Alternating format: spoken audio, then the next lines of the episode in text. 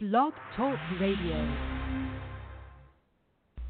Here at ACO Radio, American Communications Online, or any affiliated stations or websites are not responsible for what guest hosts or call-ins may say. All programming is intended for informational and entertainment purposes only.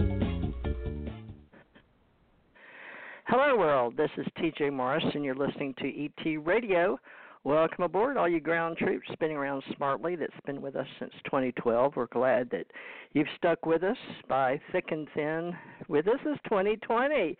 Happy New Year, everybody. So I'm excited. This is our first show in 2020, and we're all about family and flag and faith and fame and fortune all the F's, freedom. but uh, we like to be real here and tell our truth. And today, I almost didn't get on because I had to wait till uh, put this information onto the last. I just had one of those psychic feelings. It may be one of those things that's hard to get on. And it was. So I waited till the last minute to put on uh, Dr. Bruce Cornet's guest.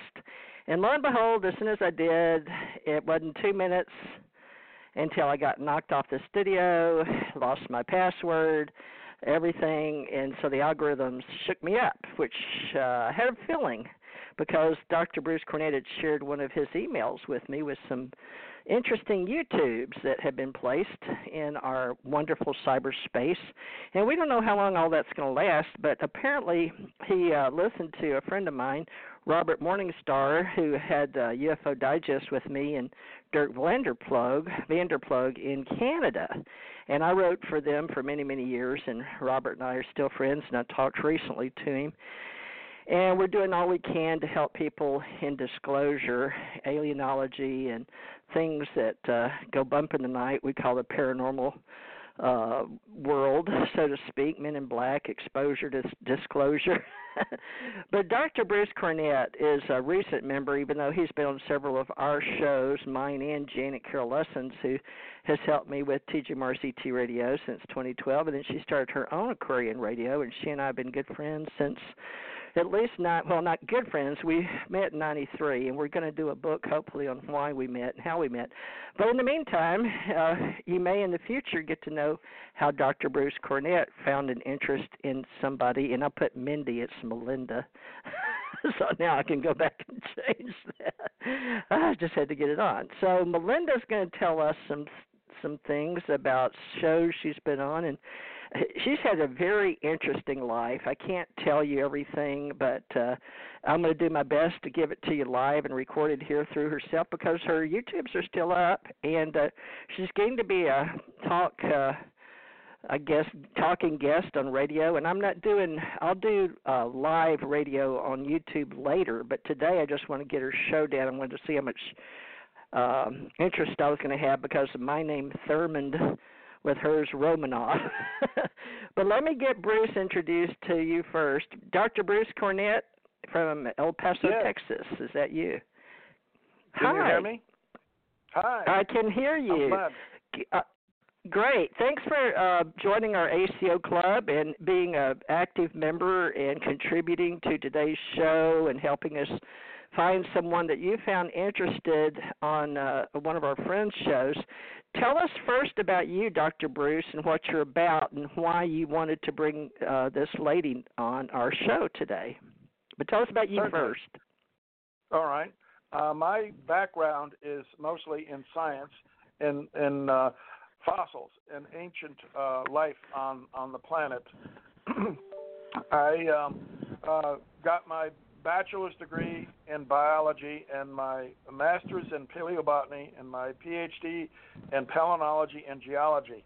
And I spent uh, over 11 years in the oil industry doing my profession of looking at spores and pollen through a microscope to age, dot, age date rocks that were coming out of the ground, out of wells that were being drilled for the oil companies I worked for. And uh, then in, in um, 1981, as you know, uh, the uh, oil industry in, in in the world collapsed with the collapse of the oil prices, and uh, I struggled uh, with my own oil company at that particular time, and with uh, other uh, independent oil companies up until around 1988 when I got an offer from Lamont Doherty Earth Observatory and a, and a colleague of mine who wanted me to work with him on uh, the uh, Newark supergroup uh, rocks on the, along the East Coast, which I had worked on for my doctorate. And uh, I became the well site geologist for the largest National Science Foundation grant of millions of dollars to drill seven core holes, each 4,000 feet. And I was responsible for describing all 28,000 feet of those cores in, in rocks that I had studied for my doctorate. Um, now, that completed, uh, the my life took a very big change in 1991 when my uh, wife died, and uh, that was extremely traumatic for me. Uh, and we're, that happened right in the middle of the, of the time when we were drilling our wells in New Jersey, and uh, it took me several years to really o- overcome that. But in the process, I was introduced to something that was very um, un, no, not normal for conventional uh, scientists to deal with. Uh, I'd seen a miniseries on television called Intruders, and uh, this was in 1992, and I was surprised, having been a closet uh, scientist working within a university where you never talk about UFOs and aliens, uh, to see that this subject got national uh, review. And I uh, went to the bookstore to get the book by uh, by Bud Hopkins uh, called Intruders, and the manager said, "Well, why don't you pick up this other book called Silent Invasion by Ellen Crystall?" Which I did, and I was shocked to find out that her story was about all of the craft that were flying around uh, where I lived at that time in Middletown, New York. And uh, you know, being a curious scientist, I wanted to see for myself whether or not this stuff was for real. So I contacted her, and she agreed to take me out into the field with her and others. And we, my first night out in the field, I was shocked by what I saw, and I'm saying, well, why doesn't the military know about this? Why doesn't the police know about this? As I learned more, I found out that they do, but they want to keep it uh, secret. They want to uh, cover up all of this activity that's going on in the, this area, which is just outside of the uh, Stewart uh, Army and Air Force Base, which was near Newburgh, uh, New York, at the and and um, I couldn't understand why uh, the, you could just go out of the field at night and these craft would come out and uh, be flying around us and putting on performances. Well, Ellen liked to take pictures, and I started taking pictures, being a photographer, and um, I uh, set up my tripod and took time exposures of all of their activities as they were flying around with their lights on at night, and they would be painting uh, sky in the night sky, and I would capture these on my uh, my photographic uh, canvas. And I began realizing that there was a lot more going on because I was seeing these craft diving into the ground and not exploding, coming up out of the ground, and realizing there was an underground base. And that's what Ellen Crystall said in her book that there was an underground alien base, and that's why she named her book Silent Invasion. In other words, that we were being overrun by aliens, uh, and nobody knew about it. And um, I, I spent 11 years uh, working, uh, studying field work and capturing all of the data, and then I published it last year in a book called Unconventional Aerial Phenomena in the Hudson and Wallkill River Valley of New York and you can get that book on, on Amazon. And it's it's over 400 pages, detailing all of the, the many hundreds of, of close encounter sightings that I've seen.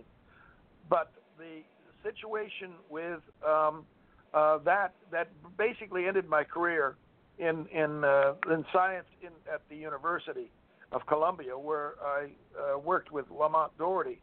Um, and ever since then, I've been uh, continuing to uh, investigate this subject.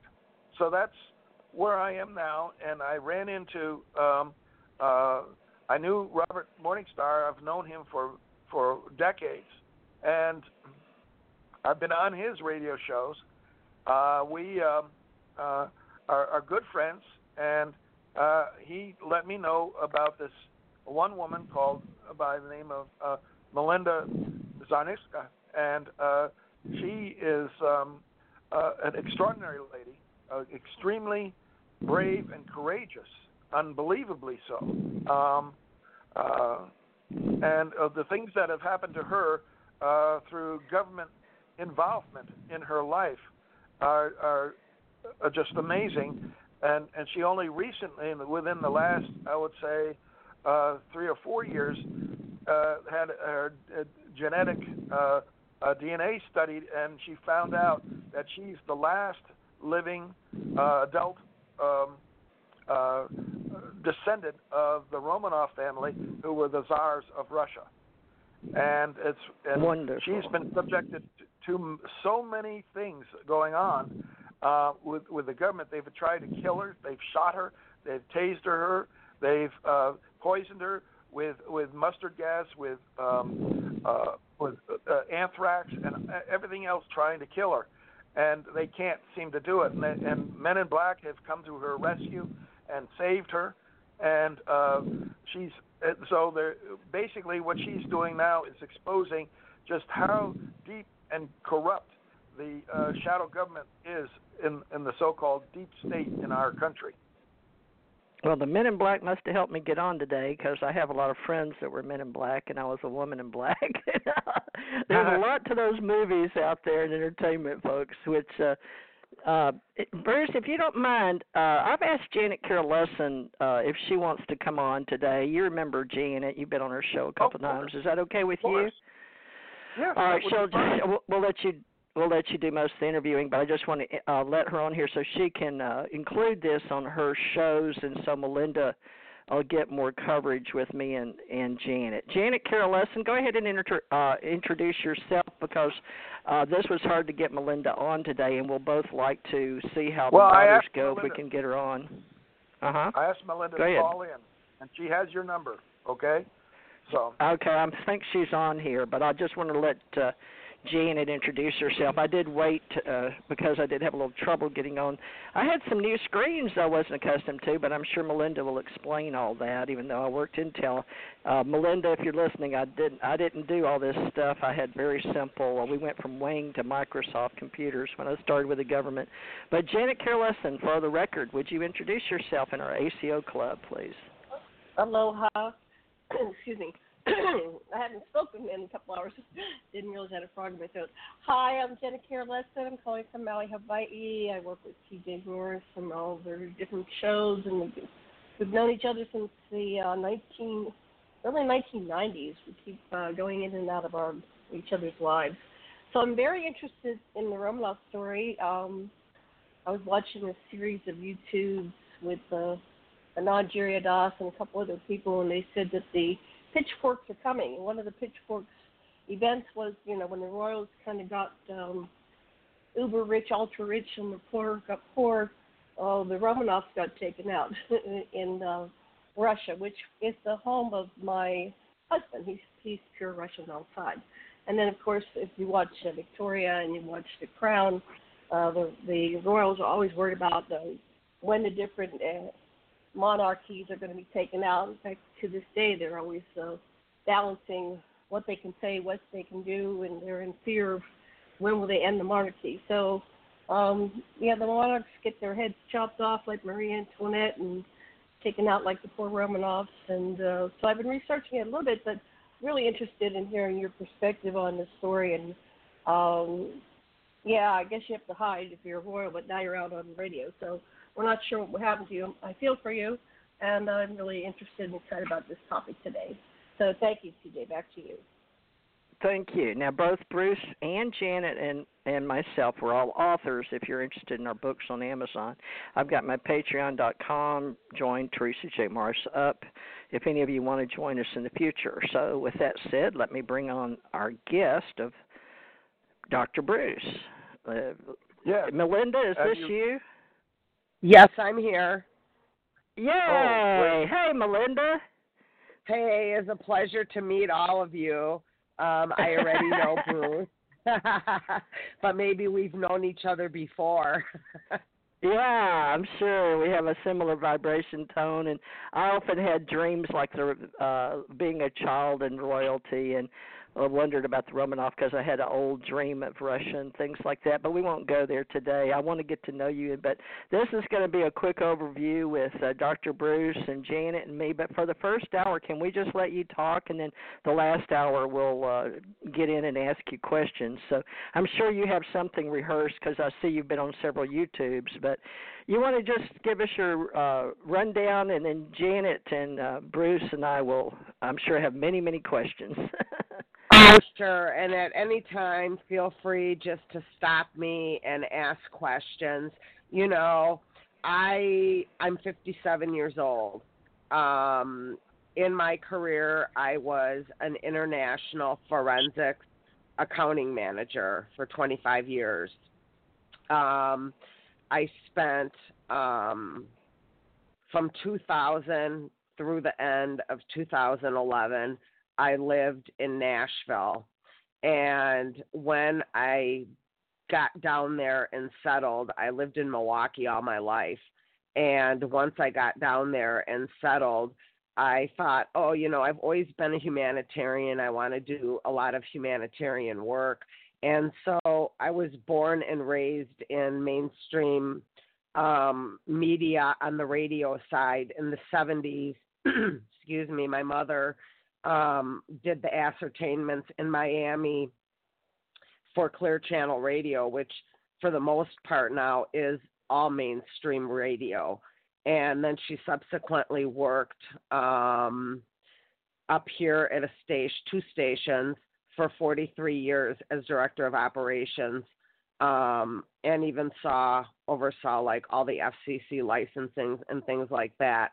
Prior to her career there, after World War II, she worked um, at the Pentagon for the Chief of Naval Operations under top secret clearance, which um, she helped develop these um, higher tech programs, you know, that we would consider now um, alien technology developments, if you will.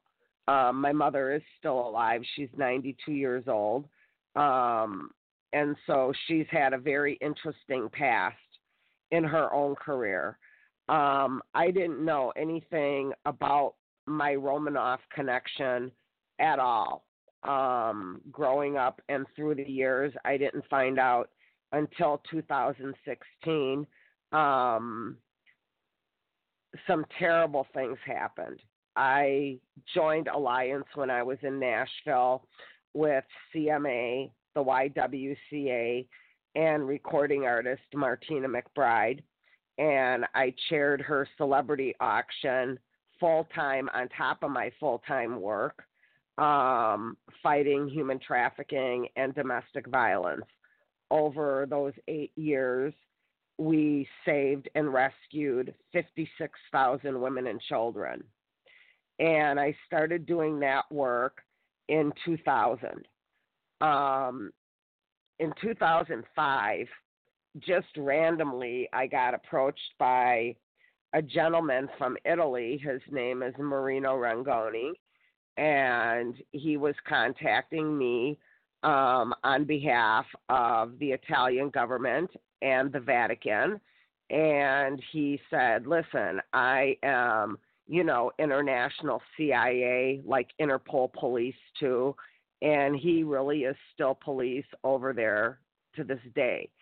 And he said, you know, you're gaining such huge international success on these programs that you've created and developed, you know, rescuing and saving all these women and children, like the government of Italy would like to know if you would be open to assist us and help us develop um, a similar gig over here, but we would like to do it more on an NGO global scale versus a 501c3 domestic scale that you're doing.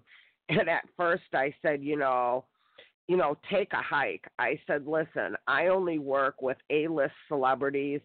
Um, the music industry here is set up where we have walls brick walls, chains around those brick walls to keep people even like you out. You know, it's not like we're an open door policy and we're going to open ourselves up to to working with anybody. So I had at first kind of like left it at that, but he was really relentless and he was super super intelligent and you know in hindsight looking back I just feel like that's what they were using as their into me. You know, now that we're made aware of now, you know, of all the human trafficking and the satanic ritual abuse and the MK Ultra programs and the alien agendas and the transhumanism agendas and things like that. Um, the key thing that always stuck out to me about him was you know, when we'd be talking, he'd be, you know, talking about his work and his credentials, and he'd be like, well, you know, I'm a gray alien. And like back, you know, back in 2005, I, I'll be very honest, I was just naive.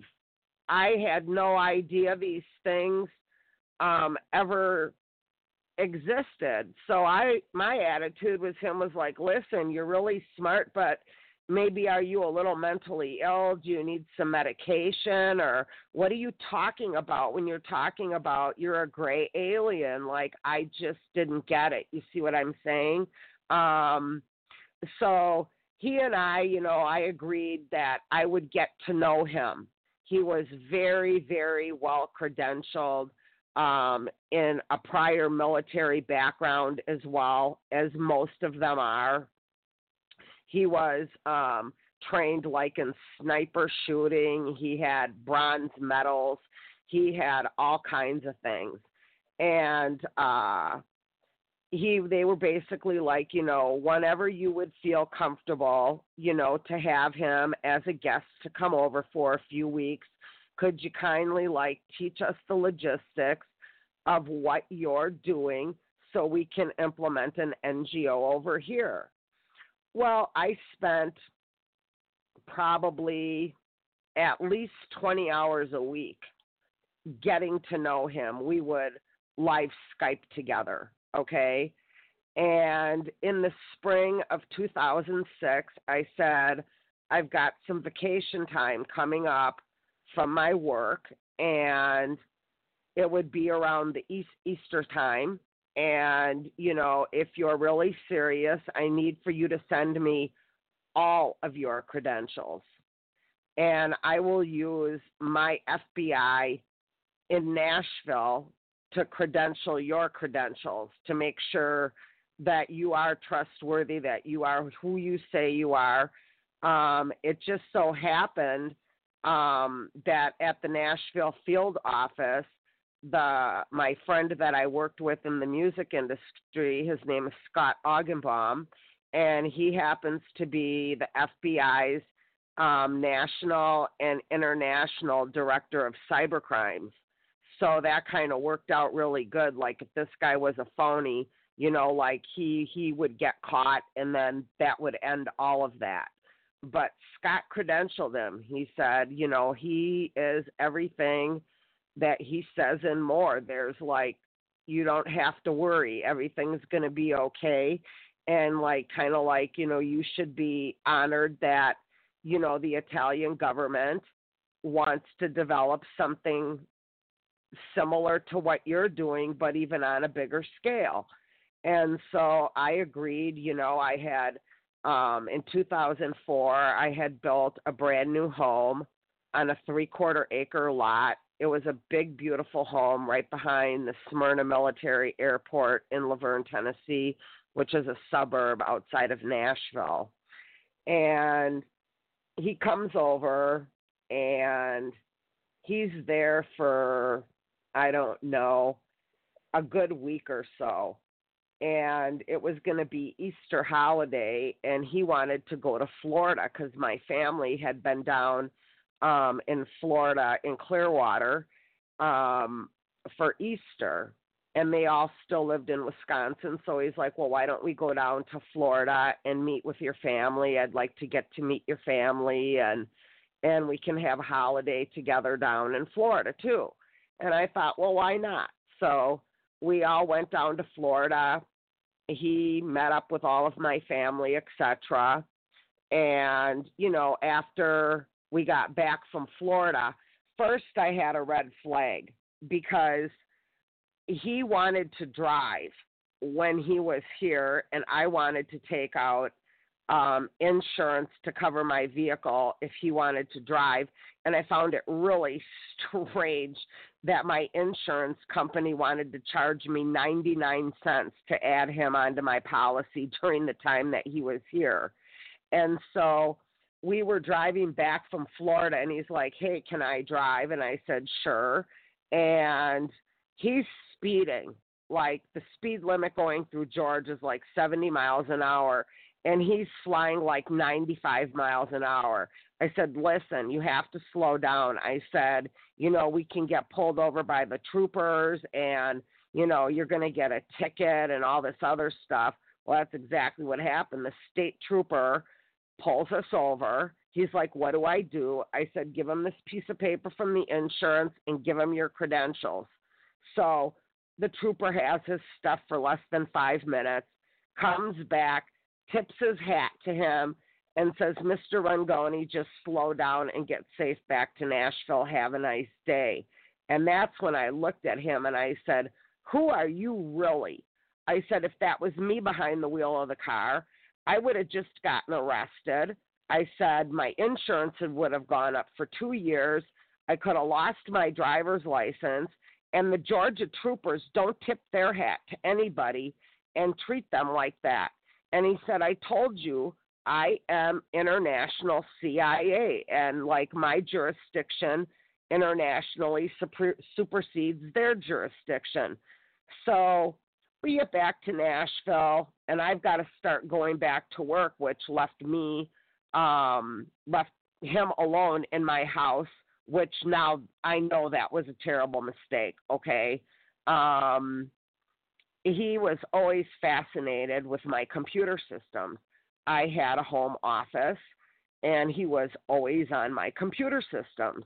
Well, I had had one of those days at work where, you know, I was constantly putting out fires. I was one of the administrators of American Home Patient Corporate, and in my department, I had a staff of 13 and oversaw all the outbound funds for that corporation um, in my department.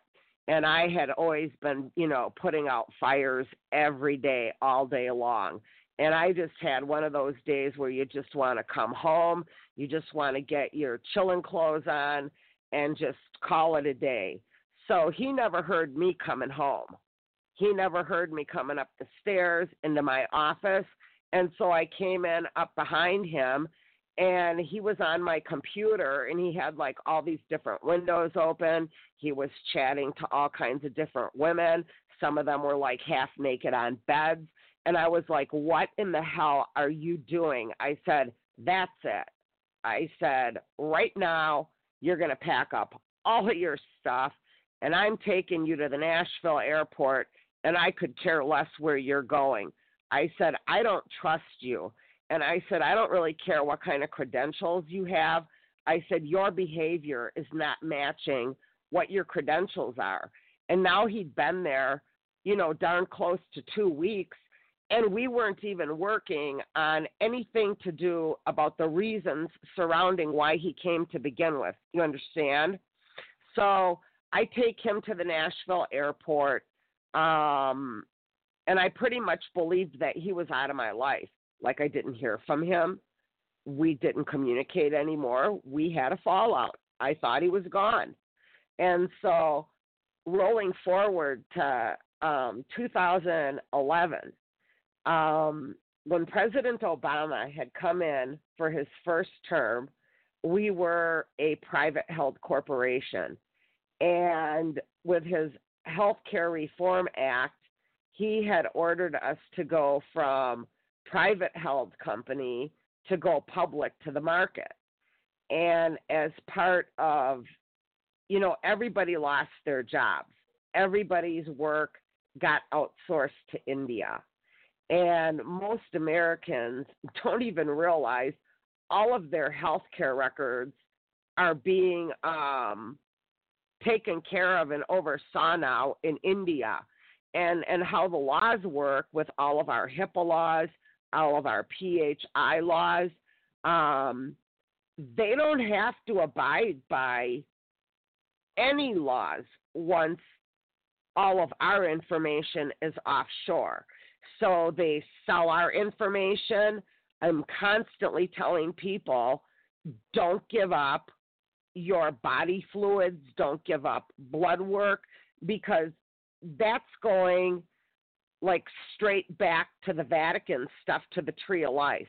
Okay? So I'm always telling people don't give up that stuff and trying to educate the public overall that our healthcare records are being held in India and maybe even some other countries now that are not our friends, okay?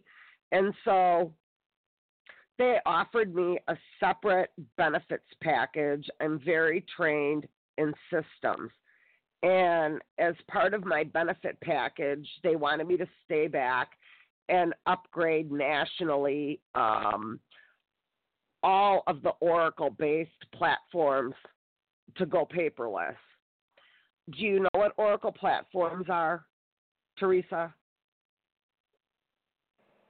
I was on Hello? mute. Um, I'm I'm familiar with Oracle, but I don't know that uh, my skills are up to your skills. So why don't you tell everybody that's listening, if you don't mind? No, hon, not at all. Oracle-based platforms are operate. It's an operating system through Microsoft. They're used in bigger corporations, especially if you're doing um, a lot of interstate, you know, communica- c- computer work or international. They're just really huge platforms. And so I had just got done with my work at American Home Patient. Um, I was now on the bench and my home system crashed. So I was like, oh, I'm going to just go out and buy myself a new computer system. And I bought myself um, a wireless, you know, satellite computer, all touch screen, made by Gateway. And you bet it was a Gateway. Um, and I had gone on Mother's Day to the air show. Um, over the years, I had become acquainted and friends with some of the United States Thunderbirds, the Blue Angels. Um, you know, whenever they were going to have their air shows once a year, you know, they would come to practice through the week. So I'd get the air show all week long because my house was in their direct landing path. So I would go to the air shows, we'd hang out, we'd take pictures and stuff together. So on Mother's Day, I come back home and I'm like, well, this would be kind of cool. You know, then 2000, what? You know, 2011. Um, I'm still waking up to like how to take pictures and put them up on Facebook. I had just gotten a Facebook and I'm trying to play around with Facebook. I'm like, I think that it would be fun to put these these Air Force pictures with my Air Force buddies up on Facebook. And so I did that and then I log out of my Facebook. I'm going to shut down my computer for the night and all of a sudden I saw them Oracle icons shutting down in my home system and I was like, what in the hell is this running in my home system? So I know how to get into my different drives, my C drives, any kind of external drives. And so I'm like, they know now I'm on my own system trying to figure out what they're doing. I'm finding all their folders as fast as I could get in those folders. I'm printing all this stuff out. And I realized like oh my god like when he was there way back in 2006 he had cloned my system and what i was finding was really disturbing it was running in 39 countries with the deep state and the international shadow governments he had set up a dun and bradstreet account on wall street where they were using um, that account for the money laundering side to go to the Cayman Islands. okay? And I'm like, just kind of like a mad woman for a few days trying to gather my intel on this stuff.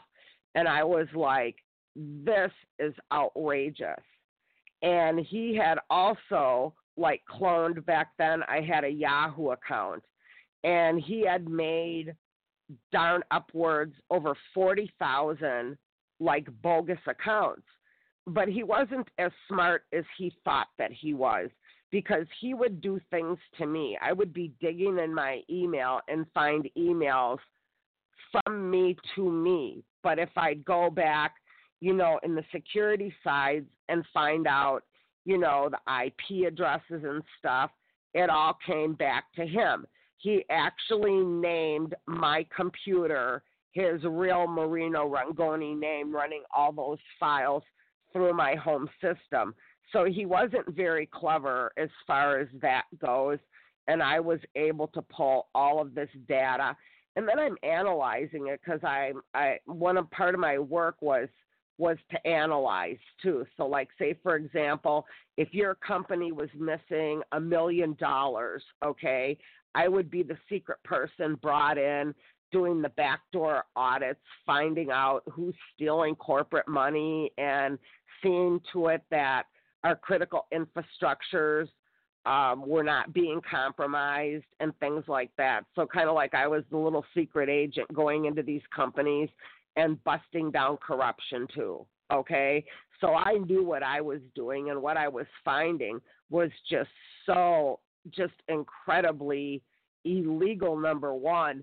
Number two, that when I realized that, listen, this is all connected to these international mobs and cartels and you know it was in the trillions that was being transferred through that Dun and Bradstreet account to the Cayman Islands and I'm like I got to get this stuff out of my hands. I'm like I need to get this out of my hands. So I packed up my car um with the systems with um all the paper trails. I'm not going to say online here today how I have other media saved and where it's secured even to this day, but but that's been done um, numerous times because of the vastness of it. Um, so long story short, I'm exhausted now, and I've got to get this stuff out to Washington D.C. I had specific people that I wanted to get this stuff into their hands because I sure as hell didn't want it in my hands. It was very dangerous for me. And so I got it successfully into the hands I wanted to after a huge war. And that's when I was introduced to who really is the deep state and who the shadow governments are. Uh, um, they made themselves known to me, if you will. And so I get back home.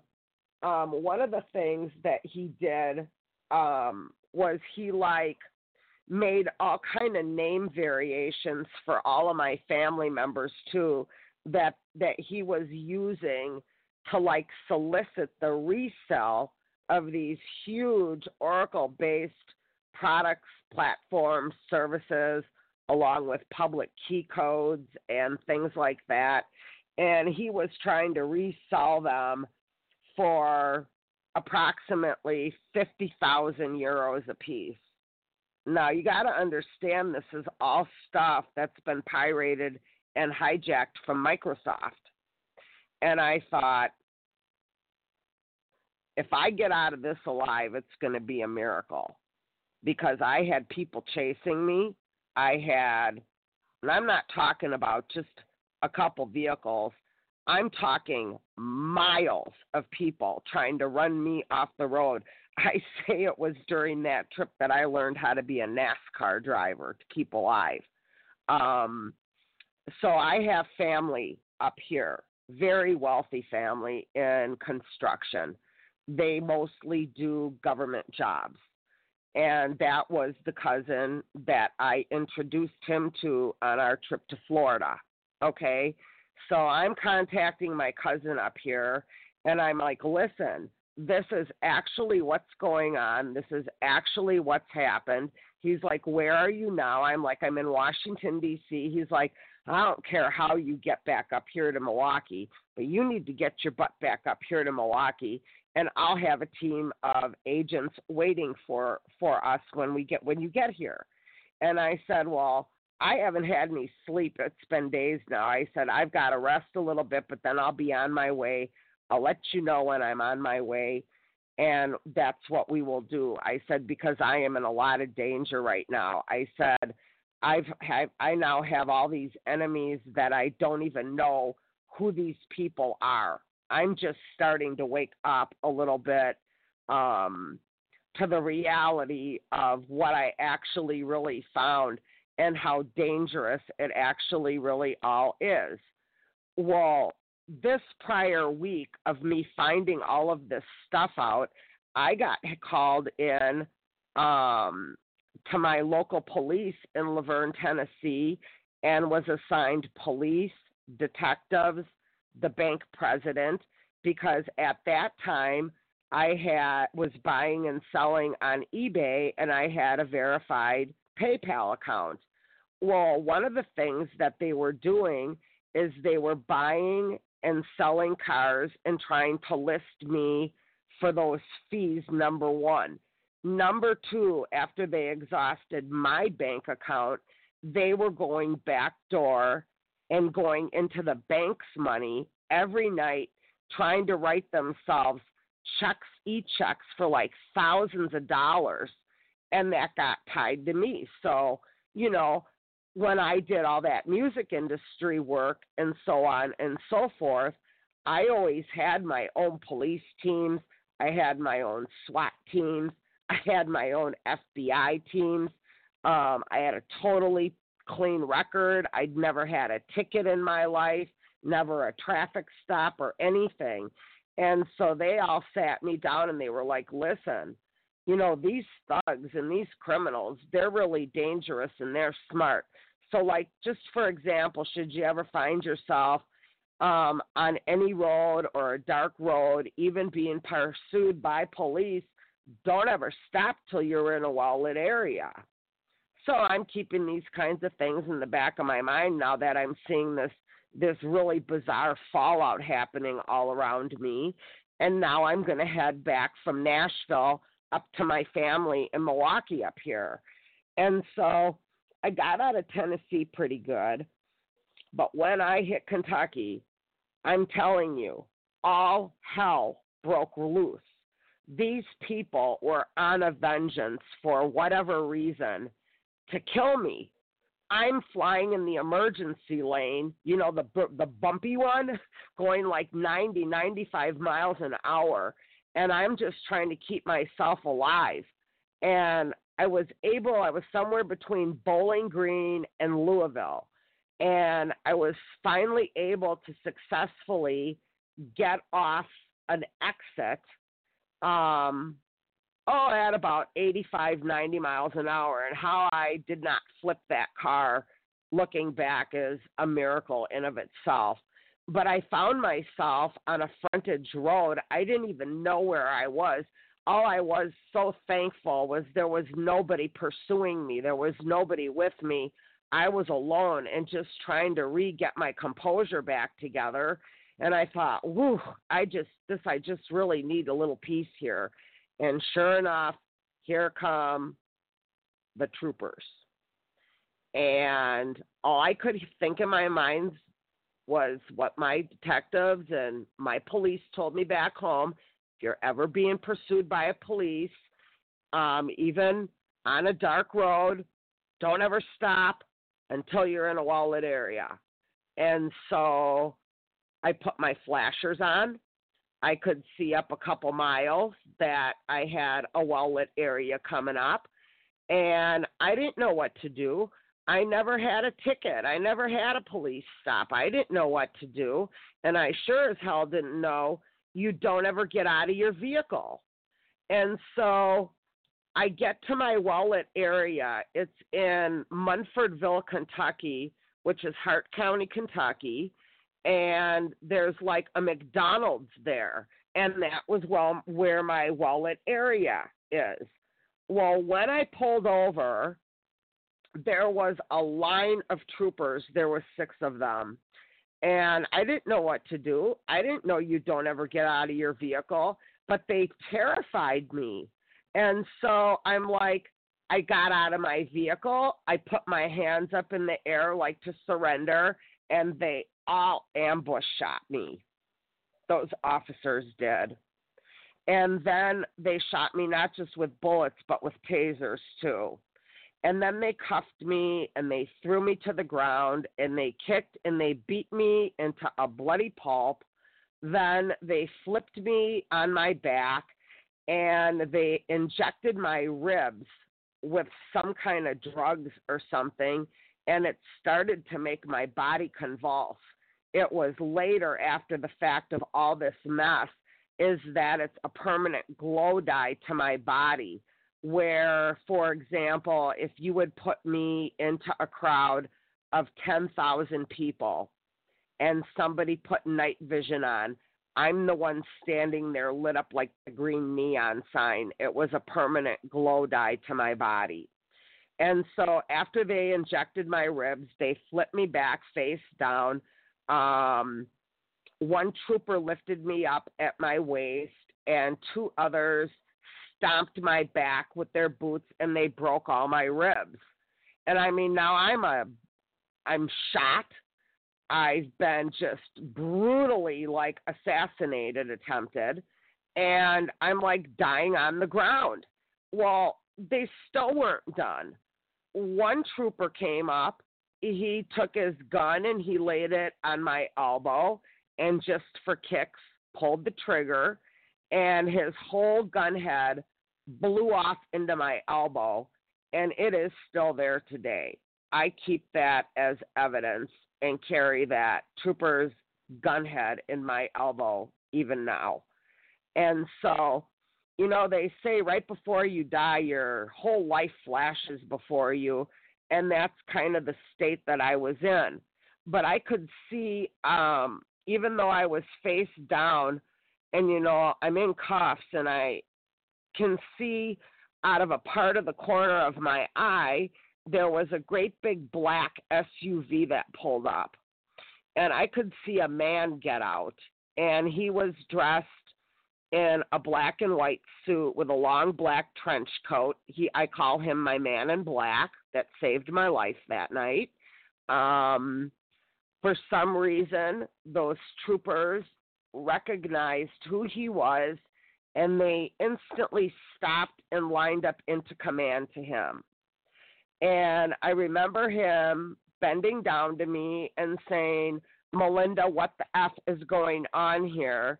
And all I could really say, because my body's convulsing, I, I remember saying to him, like, you know, I don't know like you tell me I'm the one here on the on the ground dying. And he came down and he said, "Listen, I've called you an ambulance and I could hear it from the distance." And he's like, "I'm going to get rid of these troopers." And you know, when you're dying like that, you just really don't even care anymore. Um, you just don't. And so the ambulance comes he picks me up, he puts me on the gurney, he puts me in the ambulance, and he shuts the door, and he's like trying to clean, you know, like the the the ambulance attendant is trying to, you know, like clean up my face a little bit and try to stabilize me, and he's like, listen, he's like, really, truly, what the f is going on? And I said, I don't trust you. I said, I don't know why they're trying to assassinate me. I said, but I don't trust you.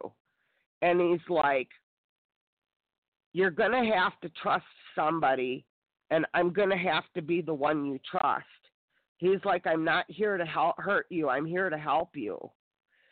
And so I tried to explain to him a little bit what was going on and he's like listen i got to get rid of these troopers and he's like and then i have to take you for a ride if i take you you know, for treatment around here, um, they're going to finish killing you.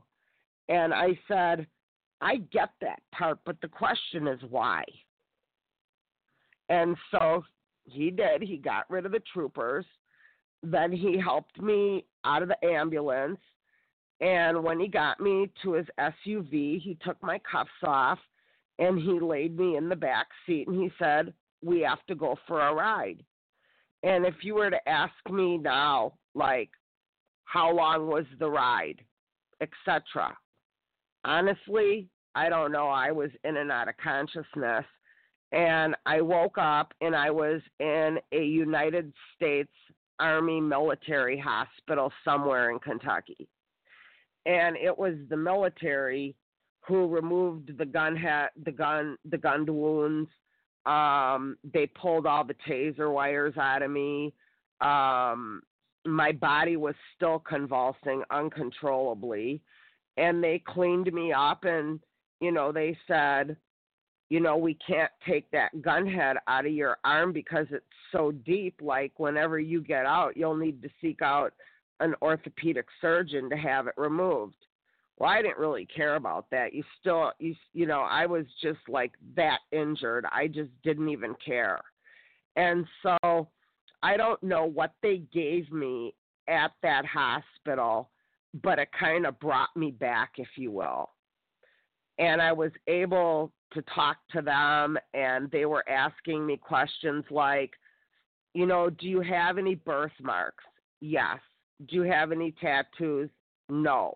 Do you have any surgery scars? Yes. I've had a total reconstruction of my right ankle done when I was 16, so the scar's nine inches.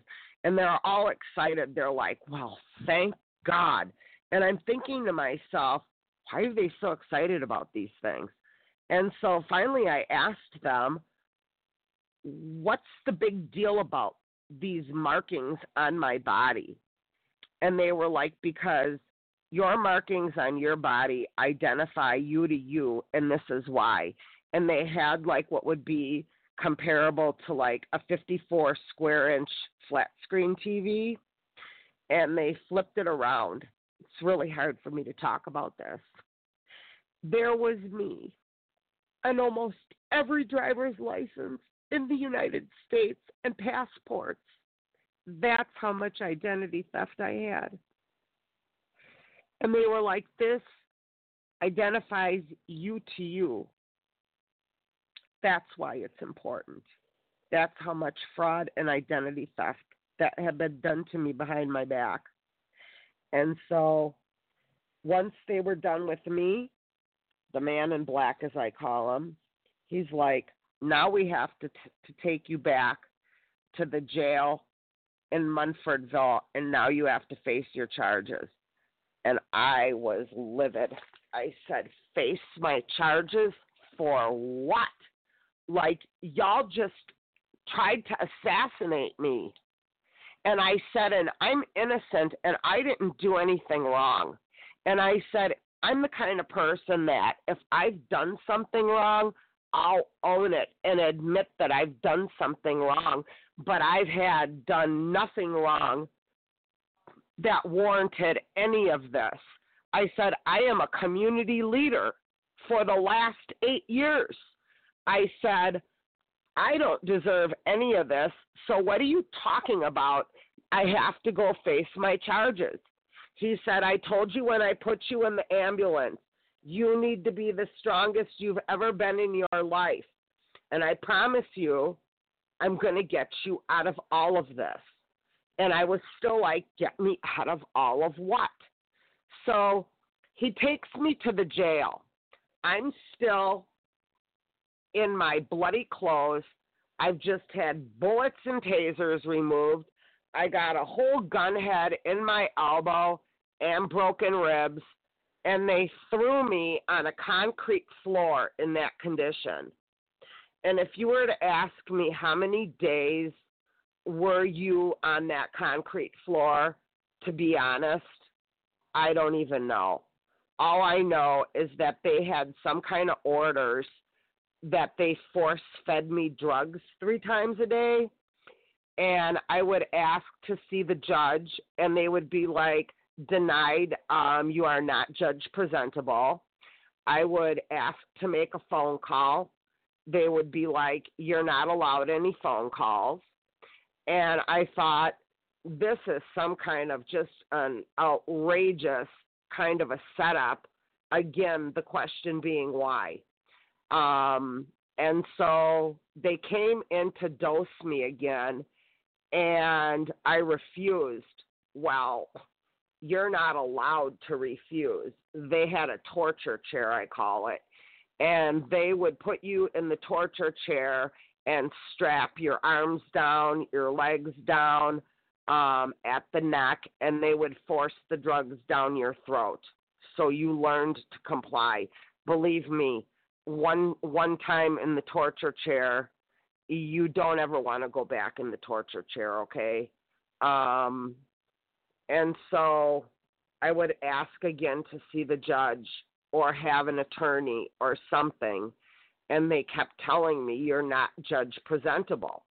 And so I don't know how many days, honestly, I was on that concrete floor. Well, at some point, I did get changed into orange prison clothes, okay?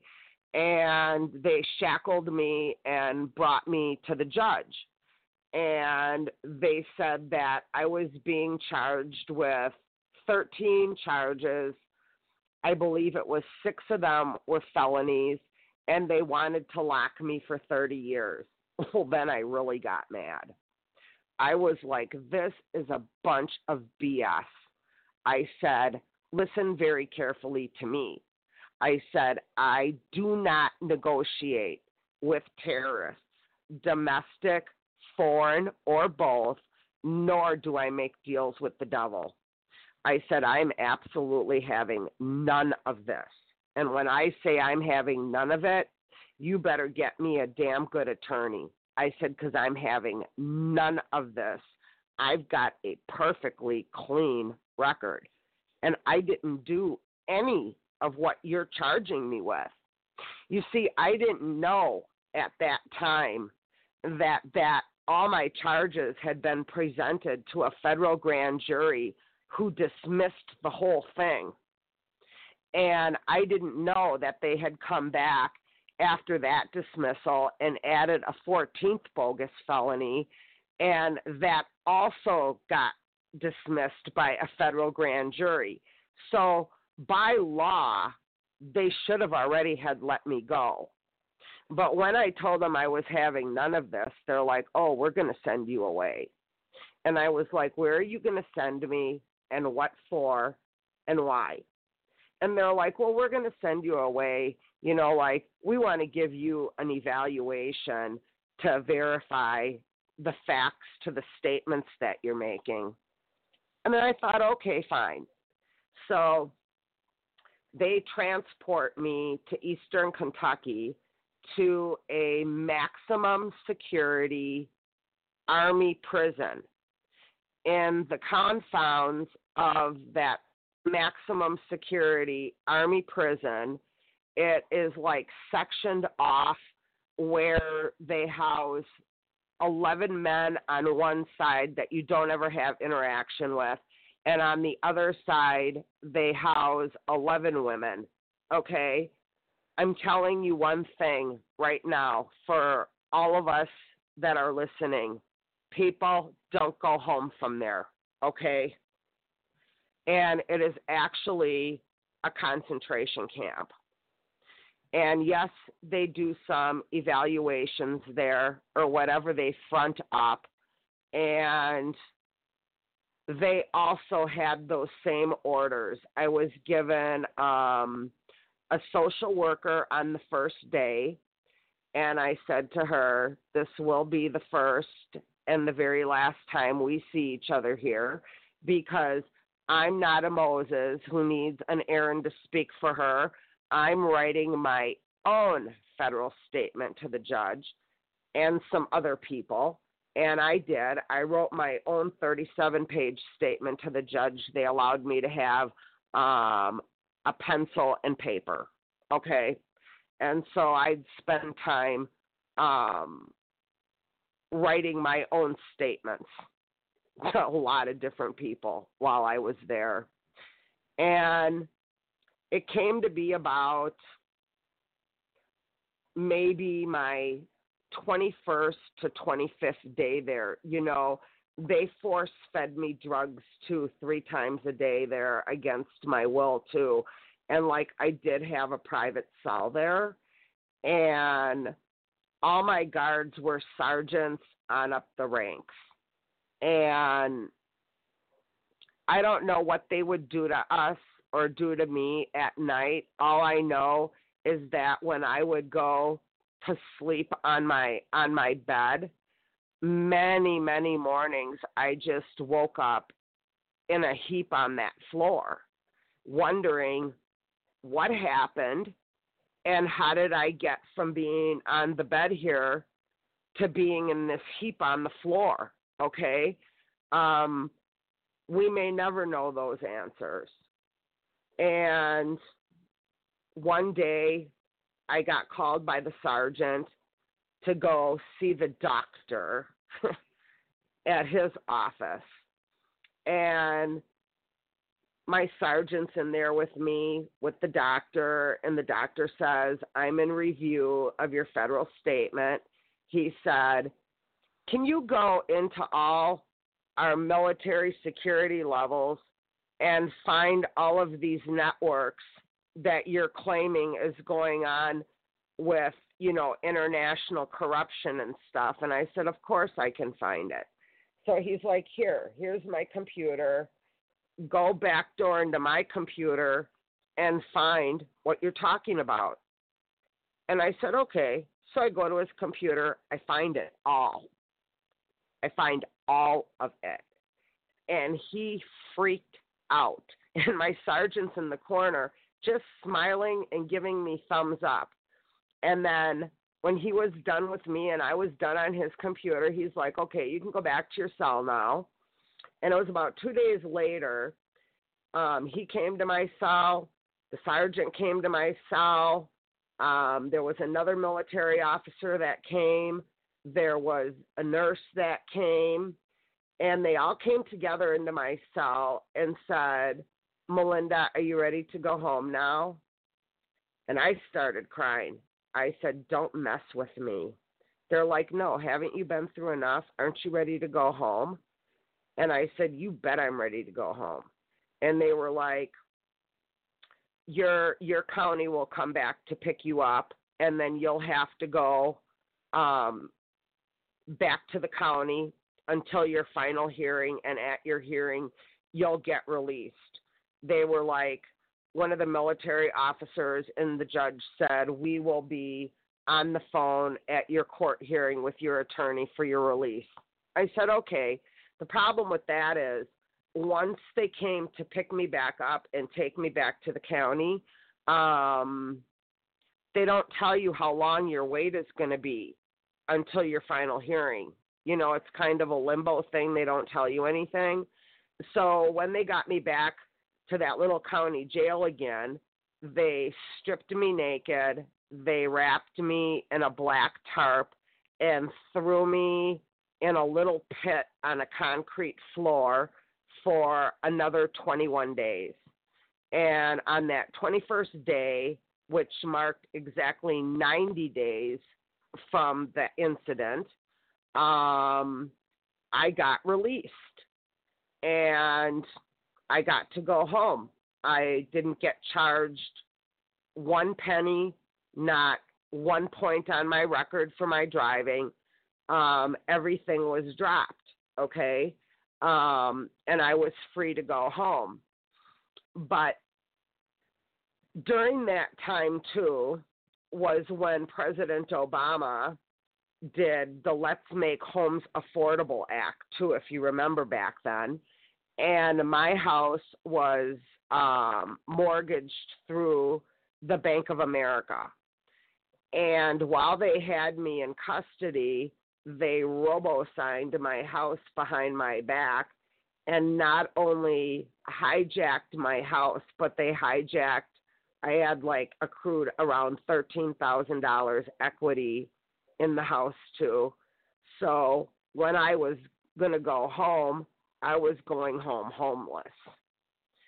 And I get out and the jailer gives me a note to call this guy because it's just a little hick town and the car had got impounded to the lot and the car got repossessed during that 90 days. And I didn't really care because it was a new car that I had co signed for my adult daughter. And it was like a burden to me, anyhow, because um, she was just bullying the hell out of me. Um, that's another interview for another day, but I didn't care that they repoed the house. But I had a note to call the guy um, from the impound lot who um, said, Call me when you're out. I have something that you want. And I couldn't imagine what this man would possibly have that I would want. And so um, they let me make one phone call, and I called him. And he's like, Are you out? And I said, Yes. And he's like, I only live like less than five minutes away and he's like, I have something you want. And so he picks me up and he takes me back to his house, which is where his lot is. You know, we got to remember we're in the South and it's just a small hick town. And he's like, I'll be right back. And he comes out and he had my purse. And in my purse was all my ID. And, you know, back then I had money and so I had about a thousand dollars cash. And he was like, I've been holding this cash for you and your IDs and stuff. I knew that you would need this to get out when you got out. And so he's like, Is there anywhere that I can take you to? I said, Well, I have even no idea anything about this town. And I said, Is there a hotel out here? And he was like, Yes, there's one. And so I had been released in my dirty, bloody clothes again and didn't want to be walking around like that. So he took me to the only hotel in that town, and that hotel manager was really kind to me. Um, so once I got settled in my room there for the night, I walked up to like what what would be like a Costco. They had like a small, you know, store kind of like a Target Costco, and I bought myself some new fresh clothes and little bit of makeup and stuff and I'm like like it was surreal to me. I was like how am I going to get back to Nashville now? Cuz the car's gone. I at least had cash. So the uh hotel manager ended up driving me as a courtesy all the way back to Bowling Green where I got a Greyhound and got back to Nashville. Um once I got back home to Nashville, I had um, a full paid 4Runner in my garage. So I had a secondary vehicle. And yeah, they had the foreclosure paperwork on my doors, and my house had been broken into and ransacked so many times. It was just an absolute disaster. So I went and I bought um, black spray paint at um, a farm and fleet, and I spray paid, spray painted my whole house, and I said, "You MFers, I will get out of my house when I'm damn good and ready." And put all them on notice. I literally sprayed my entire house. and so I started having moving sales. Um, I finally got um, back up to Wisconsin and I was a home homeowner and I didn't know that once I got back up here I would need rent ratios um to rent somewhere to live. So I ended up living in a hotel for a year working and saving to go rent a, a place to live. Um my first contract was out of everything, can you believe it? It was to do one of my counties here I took contract work to be um, to go in and prep one of the counties here in southeastern Wisconsin for their state audit at the police fire and Department of Public Works. That was my first contract back to work. And once I completed that, I was on the bench again. And my contractor called me and said, Listen, there's this company from India. They're a staffing company and they want to hire you. And will you go and be their chief financial officer? And I said, Well, let me go interview with them. So I went and I interviewed with them and they hired me on the spot. Well, I had found out I mean, they wanted me to start right then, which which was red flag to me. Usually, if you go interview somewhere, you know, like maybe you're going to start, you know, the next day or in a couple days. Not let's just go to work now. You're hired. Let's go here. And so, I had started asking questions, and it turned out that all their financial department just walked out on them, which is a huge red flag in my business. So immediately I sought out um, an outside CPA service to sign off on um, everything I did. Because when you work in high finance like I worked, like even now, if I would have signed off on something that would have been illegal transactions back then, now I could be prosecuted because I signed off on it.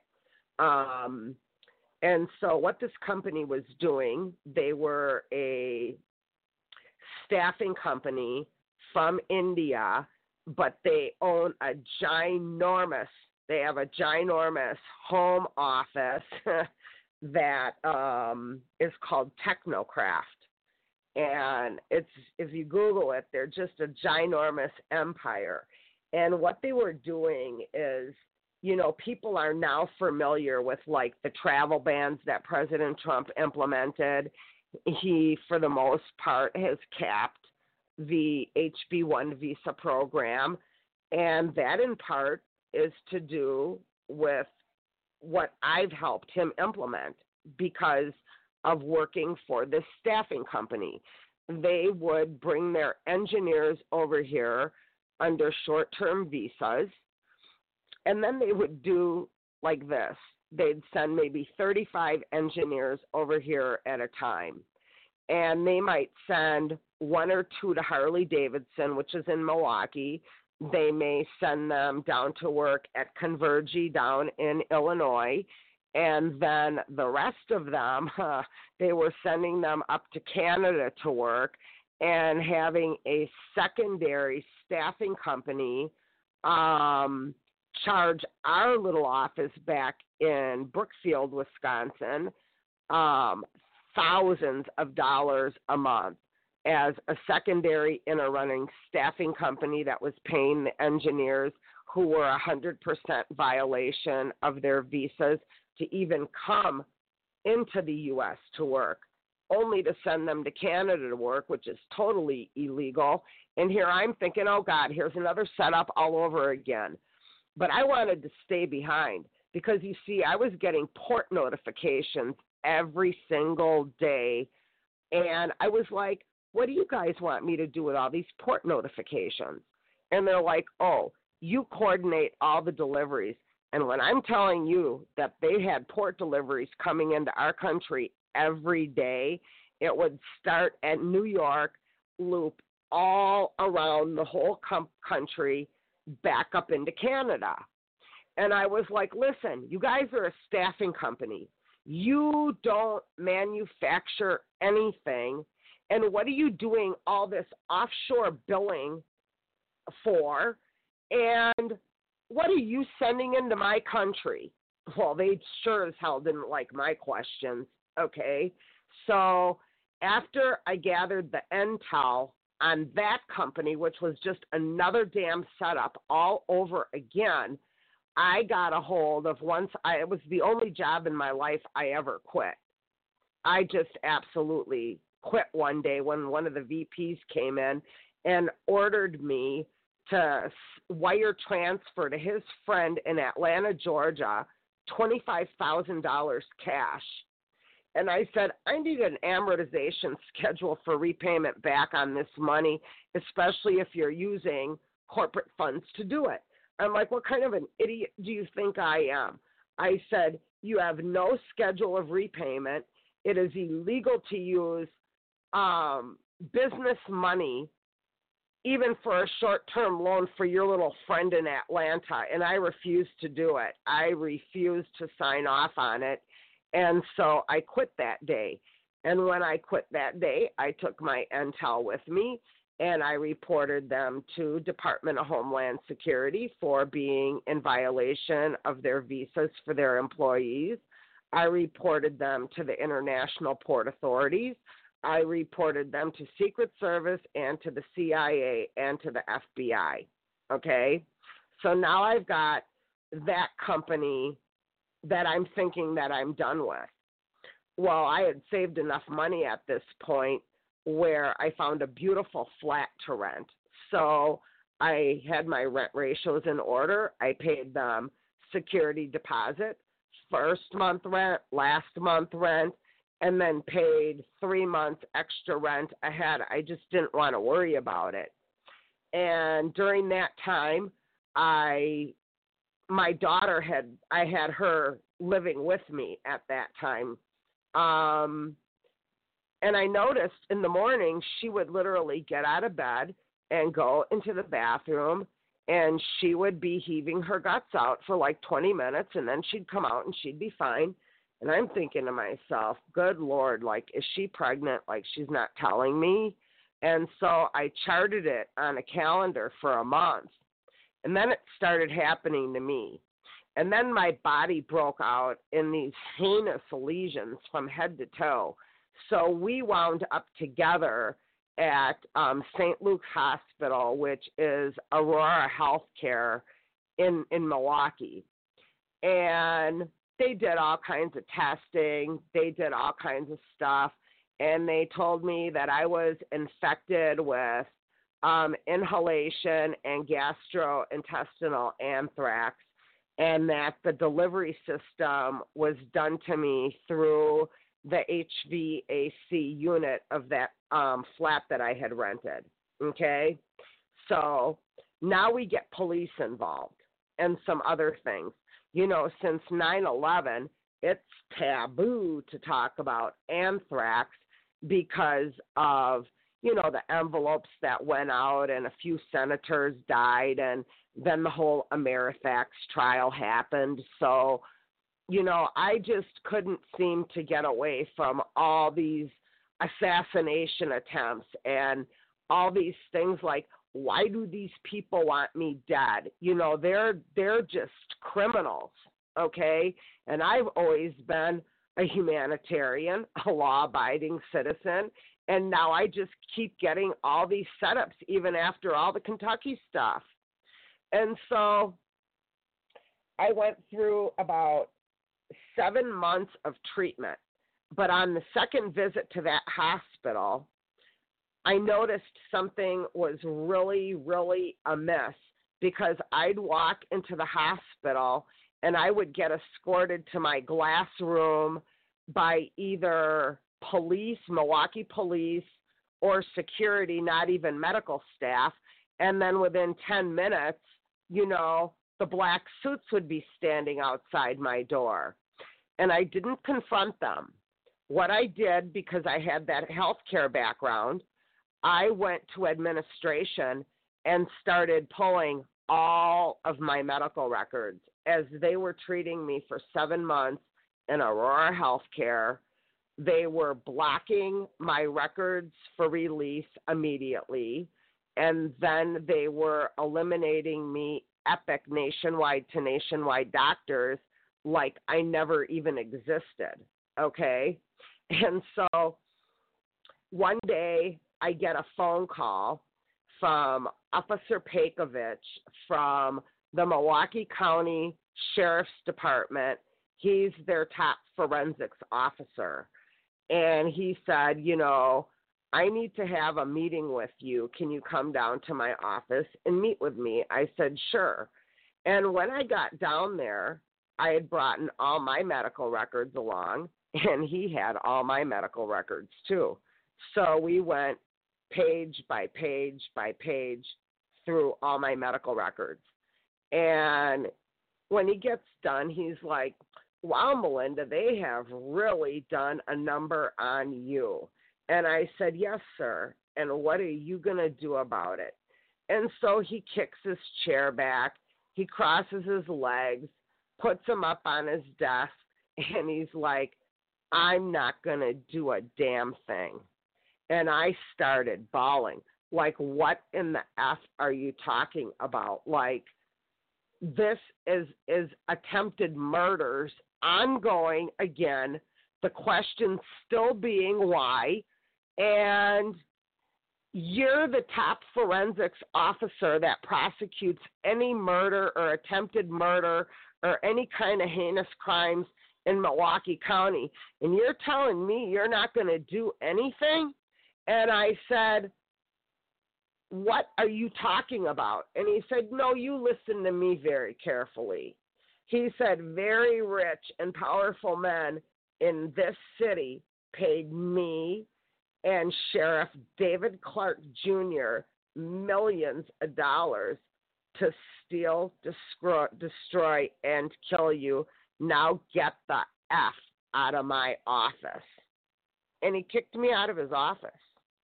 And I go home and I'm bawling. I'm like, I just really um, don't know what my next steps are. And I thought, now I'm can't even work anymore. I'm disabled. Like I have anthrax all the time.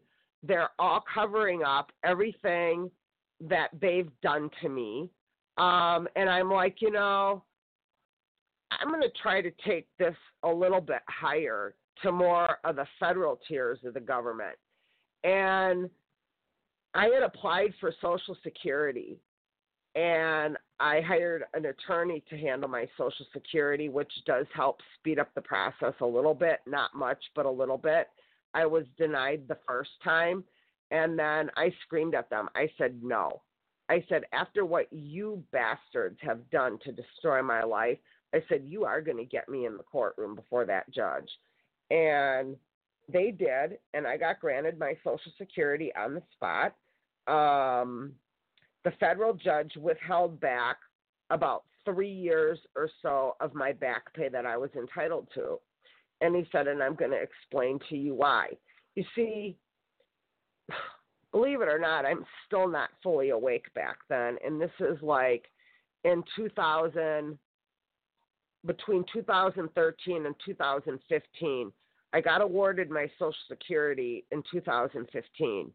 And he's like, You submitted over 800 pages of evidence to your case. And I said, I know. And he's like, The reason why I'm going to hold back this back pay is because if we paid you this back pay money um, for these years, he said it would be as if you were accepting federal payment for what the federal government has done to you. I said, understood, because I wasn't going to argue with him. One of the things they leave me is bound down destitute financially. Um, so I'm always in a constant mode of being financially in straits. And so I needed what monies that he was going to give me which came to be about $11,000. And when I got that back pay money, I hired a toxicologist in Los Angeles. And I go and I drive all the way to LA from Milwaukee. Um, I only made one stop overnight in Breckenridge. And I hired her to do my toxicology panels. When she ran my panels, she was like, Listen, honey, you are too sick. By law, I cannot release you to travel back all the way to Wisconsin alone.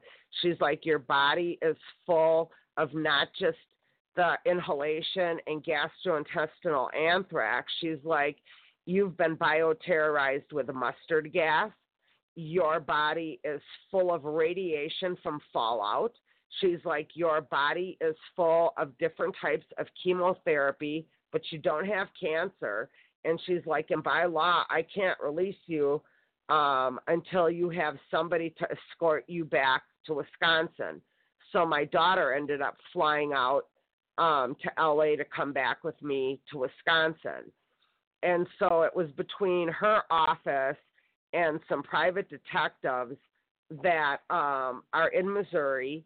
Um, I hired her to, and she does what's called full body H SCADA scans. H SCADA stands for Human Supervisory Control and Data Acquisition. And she's like, we need to find out what is inside of your body. And the results were is that I am illegally implanted and patented with Qualcomm networks, just like all of our smart devices, the same Qualcomm. Their headquarters are in San Diego, California. I have a very valid patent. I've shown them in my prior interviews I did with Renetta. Um, and I've implanted the main networks. There's one under my belly button. It's called a body area controller. It feeds up to my right shoulder, which is called a body area network. Um, between my sho- my my shoulder, well, between my right breast and my hip, they have also implanted what's called a wireless body area network wireless device. So in my ears, I've got 134 sensors. There's like 122 in my eyes, and um, they also bioterrorized my eyes. So if you would put me under UV light, they are purple stars of David why they did that to this day, I'm not really sure of why they would bioterrorize my eyes, purple stars of David, but they did. Um, and so I've got in my left foot, there's I think I think the patent says there's 134 implants in there too, and so that is the main patent on me. There is a companion patent that is run through IBM headquarters in Chapel Hill, North Carolina. Um, the doctor that's over that patent, his name is Dr. Abinaf Algarwar, and he runs a company. Anybody can Google his company. It's called PMRRS.org, Patient Monitoring, Rescue, and Response System. Now, this these two patents combined, um, I did public audit of his patent in 2016 and discovered that there are 3.5 million American citizens that are being monitored under both the Qualcomm patent and his patent at IBM and they net profited globally and coincidentally the same 39 com- countries that I have the forensics on. Um, they net profited over 400 billion dollars in 2016. Um, so now I find out, okay, now now they're using me in illegal human experimentation, which the trickle down goes like this the world operates like this too. The Vatican owns everything. Then it trickles down to the Department of Defense. Then the funding goes down to the CIA, which falls down to um, Department of Homeland Security, down to the grant funding to the universities and medical communities for the GPS fusion centers. And so I've got all this intel now on all of these people, you know, that just traffic me like a whore um, and bankroll off of me, leaving me with nothing. So I'm now set up here in my apartment, and I'm like, now I'm really pissed, okay, to find out all this stuff that, yes, our government really, really does this one really good executive order that is online is Executive Order 13521. And my favorite version of it is in Telehub. And again, President Obama signed that onto that was already an existing executive order, but he added to it. And in that order, um, it allows our military to spray our own citizens with biological agents for secret testing. Okay. And so I was like, President Trump's now in office. And I opened up whoop ass with Department of Homeland Security, Office of the Inspector General, because see, when I'm really sick with the anthrax, my body self replicates this next generation germ warfare anthrax, which is being conducted out of the United States um, Army Utah Proving Grounds. And the next generation germ warfare anthrax is going to be aerosols. And I often wonder if they're not already doing that in the chemtrailing because the main concoctions of the chemtrailing is barium, aluminum, mercury, lithium. They put viruses in there, and that's really, in essence, what they're spraying us with. Um, so I'm finding all this stuff out, and I'm sick of being sick with the anthrax all the time and having to put myself into a hospital situation where I'm shoved into the glass doors or you know um they put me in the glass room sometimes. I had an experience and this is the one that sent me over the edge is they got me all hooked up to the IVs and shut the door. And instead of the black suits coming there was an officer just all in black uniform with a canine dog outside my room in an emergency department. So I take myself with my little hospital gown and all my IVs and I roll out and I go confront him. And I said, Listen very carefully. I said, They may have positioned you here with your little canine dog. I said, But the least you could do is let me greet your officer. And that dog, I'm telling you, that dog cried. That dog sniffed me up and down. That dog started cleaning me like he wanted to take care of what was ever the matter with me. And as I walked back to the room, I'm telling you, tears came down that dog's eyes. And that was the last time I decided that I was going to put myself into that kind of predicament. And they got me stabilized. They give me military grade levofloxacin when the anthrax gets really out of control and I need to be stabilized. Um, so I thought that's the last time I'm putting myself into that kind of situation. Now, no matter how illegal all of this is, okay, I still fought with Department of Homeland Securities um, OIG office because I still should have some rights. Even though all this is being done behind my back, I still should have some rights. And in 2017, I got a hold of Department of Homeland Security, OIG, and they opened up a full three week investigation on me. And everything that I claimed came back proven. They offered to settle with me for $210 million, which I have still yet to see one red cent from that. They gag ordered me, and my gag orders are through the United States Marines. Where back to? Of course, right back to the Vatican. And in there, they've got this clause that if I talk about these things like we're talking about today publicly, in their little gag orders, they would charge me a million dollars per incident per violation of that. And so after their investigation was concluded, um, I got a bill in the mail from the toxicology team because like I had to send in hair samples, I had to send in body fluids, they had to make special toxicology panels and they billed me $204,000 for their little investigation. And I thought, I'll be damned if I spend one cent of any of these bills like I'm the victim and they wanted the investigation.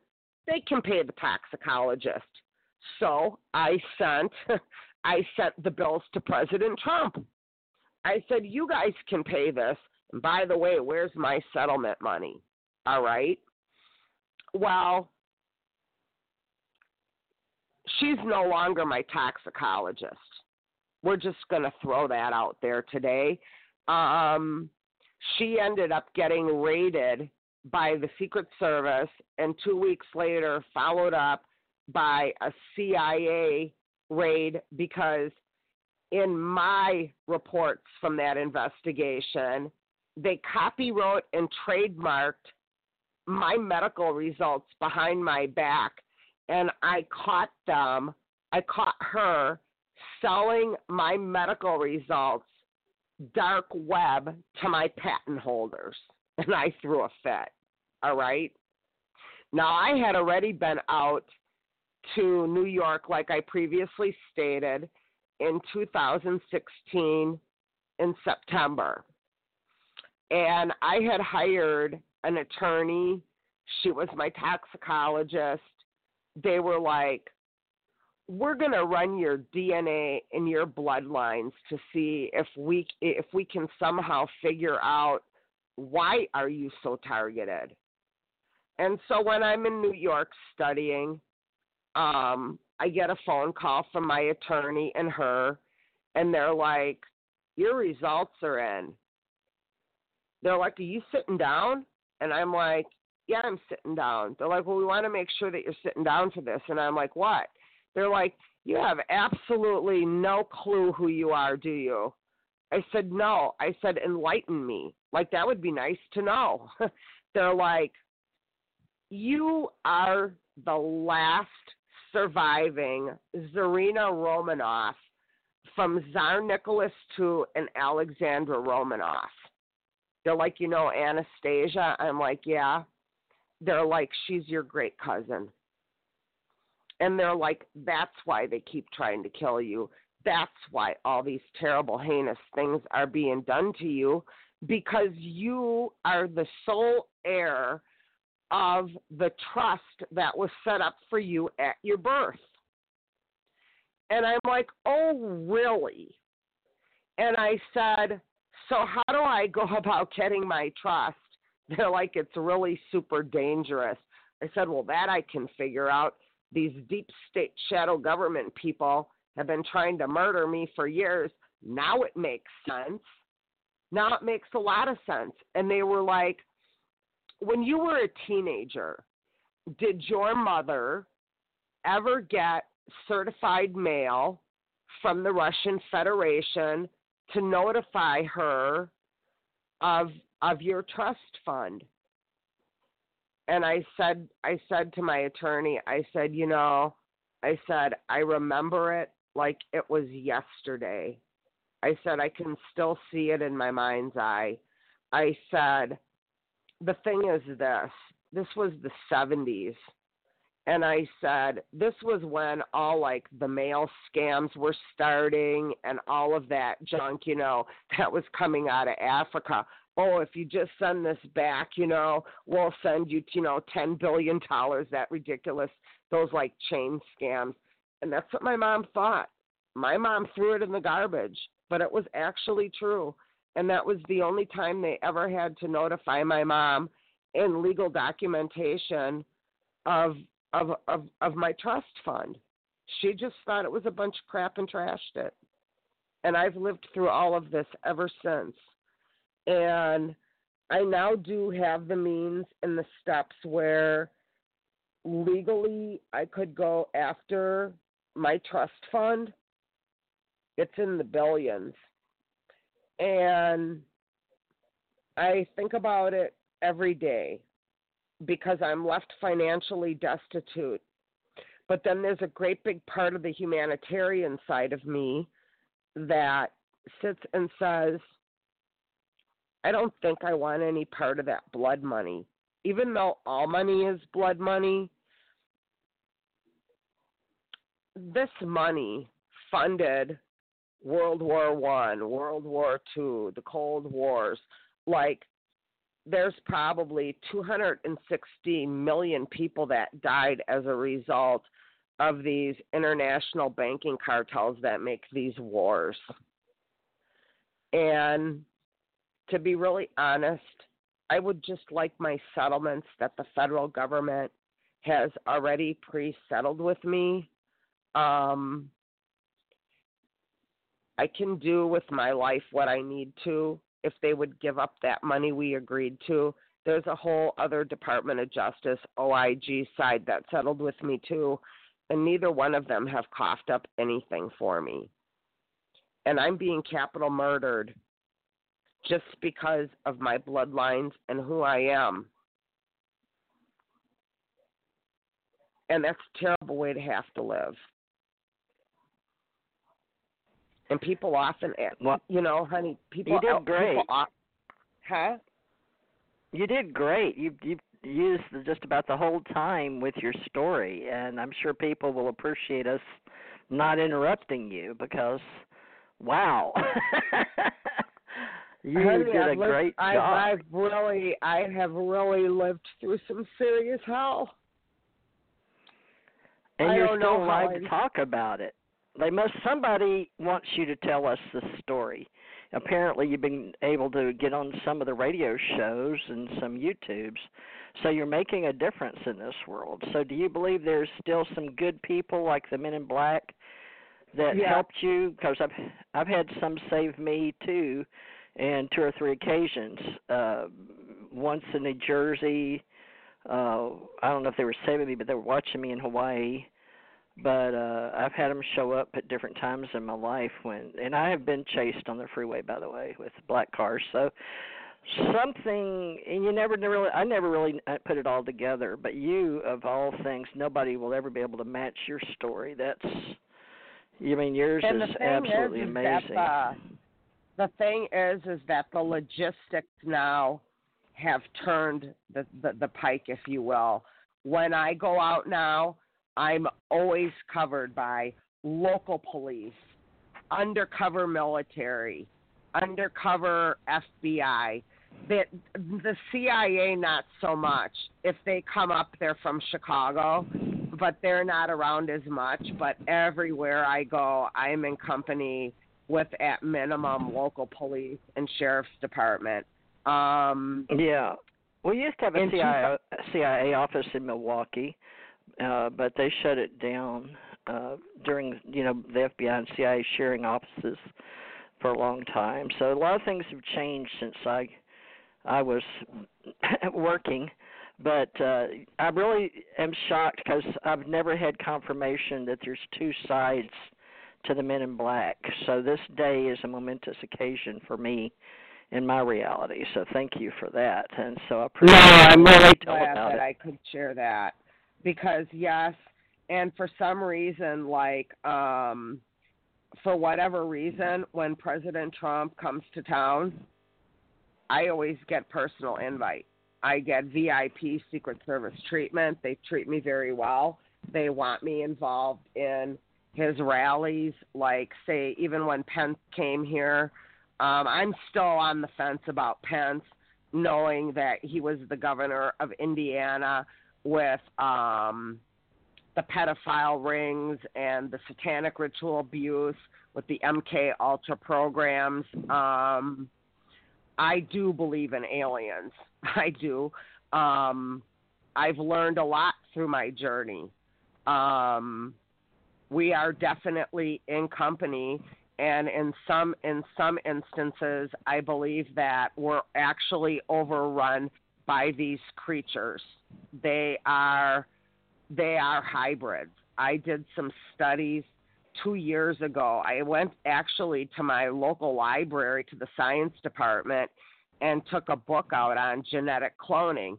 And i found that in 1901 that there was a German scientist who took one female hair and did the splits in a lab, and the first female clone was made in a lab that's actually in textbook Um, she lived 28 years, but they've been perfecting this, you know, what, at least 119 years now. But in my own opinion, um, based on my own research and my own experiences, I think that they've been doing this for centuries. Right. So now the the uh, knowledge is going to be aware bringing to those of us that have been buying all the stuff we hear uh, in the newspapers, on television, and all of that. And maybe it is the fact that some people do know that Trump is doing good, but at the same time, we don't know. It could be because of the military and religious and political uh, brainwashing that's been done all the way back to the Vatican in the 1600s when it was either the Catholic made the Bible, the Catholics, and then the Protestants, and bringing over to America all the different, you know, Quakers and all the other people. But really, exactly. we don't know how far back this goes. And the Romanov name. Now, I have you. uh it, we've only got 11 minutes left, so I'm going to have to have Bruce and Janet have you back on their other shows because uh, you did such a wonderful job of telling your story. And uh, you know we really don't have time to ask you the questions now. But you uh, how many let me get this down for this recording because we're doing this live. How many times have you been able to tell your story? And only in this year because I did have a little trouble getting on. So I do know there's two factions, yin and yang in the world, as Alan Watts would say. yes. Alan Watts, this is I like the first, him, but this is the uh, first one in um, in 2020 that I've done. You're, you, you, this is the first one I'm doing with you this year, and I did the three other ones with Renetta, and then I did the other one um, with Robert Morningstar, who was great too. Wow. Well, I sure do appreciate your time, and this was in 2019 that you they're allowing you to tell your story. Is you because you seem to be very uh, aware that there's politically at least two sides.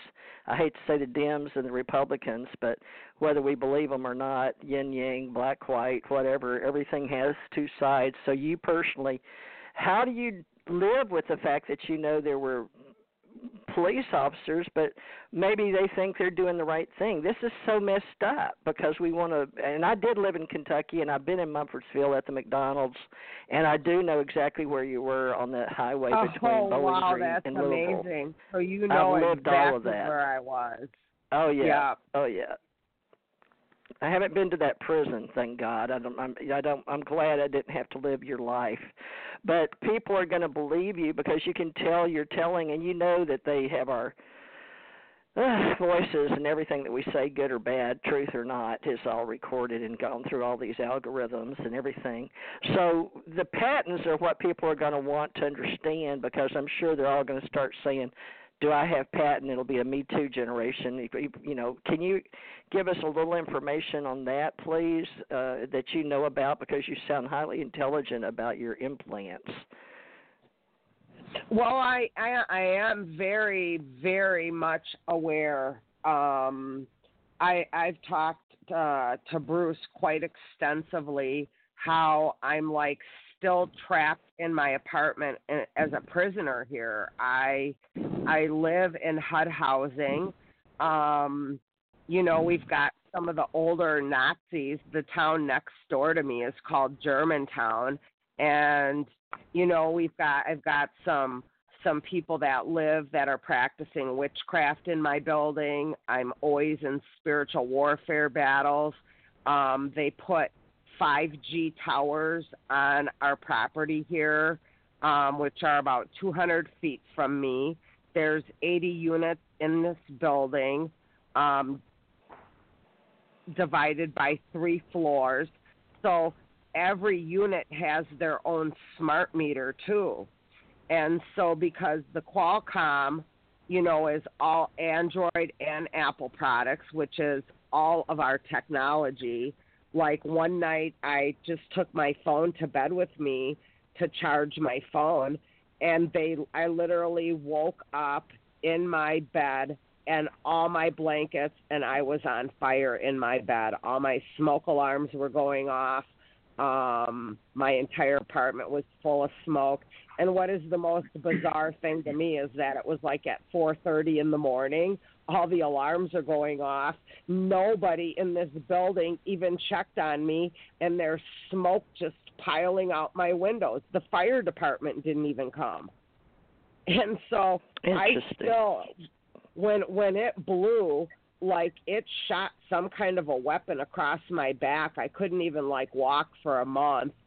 Um I still have one bruise on the inside of my leg that even in take when I took a bath this morning, I'm looking, I'm like, this damn thing is still green. Like this was like four or five months ago already, and like I am not safe where I live. These people are are definitely you know i'm in a in this huge war still with no reconciliation on the federal side of what they do because you know they do these programs you know the CIA needs to be abolished. They are the ones who conduct these heinous heinous human experiments and just destroy people's entire lives for profit you know? Um, well, like you said, you've got the coming down from the church on the top, and uh, I could go into stories I've heard, or I don't know because I didn't experience, but I heard my husband explain the hierarchy that you gave, and that was the same one he gave.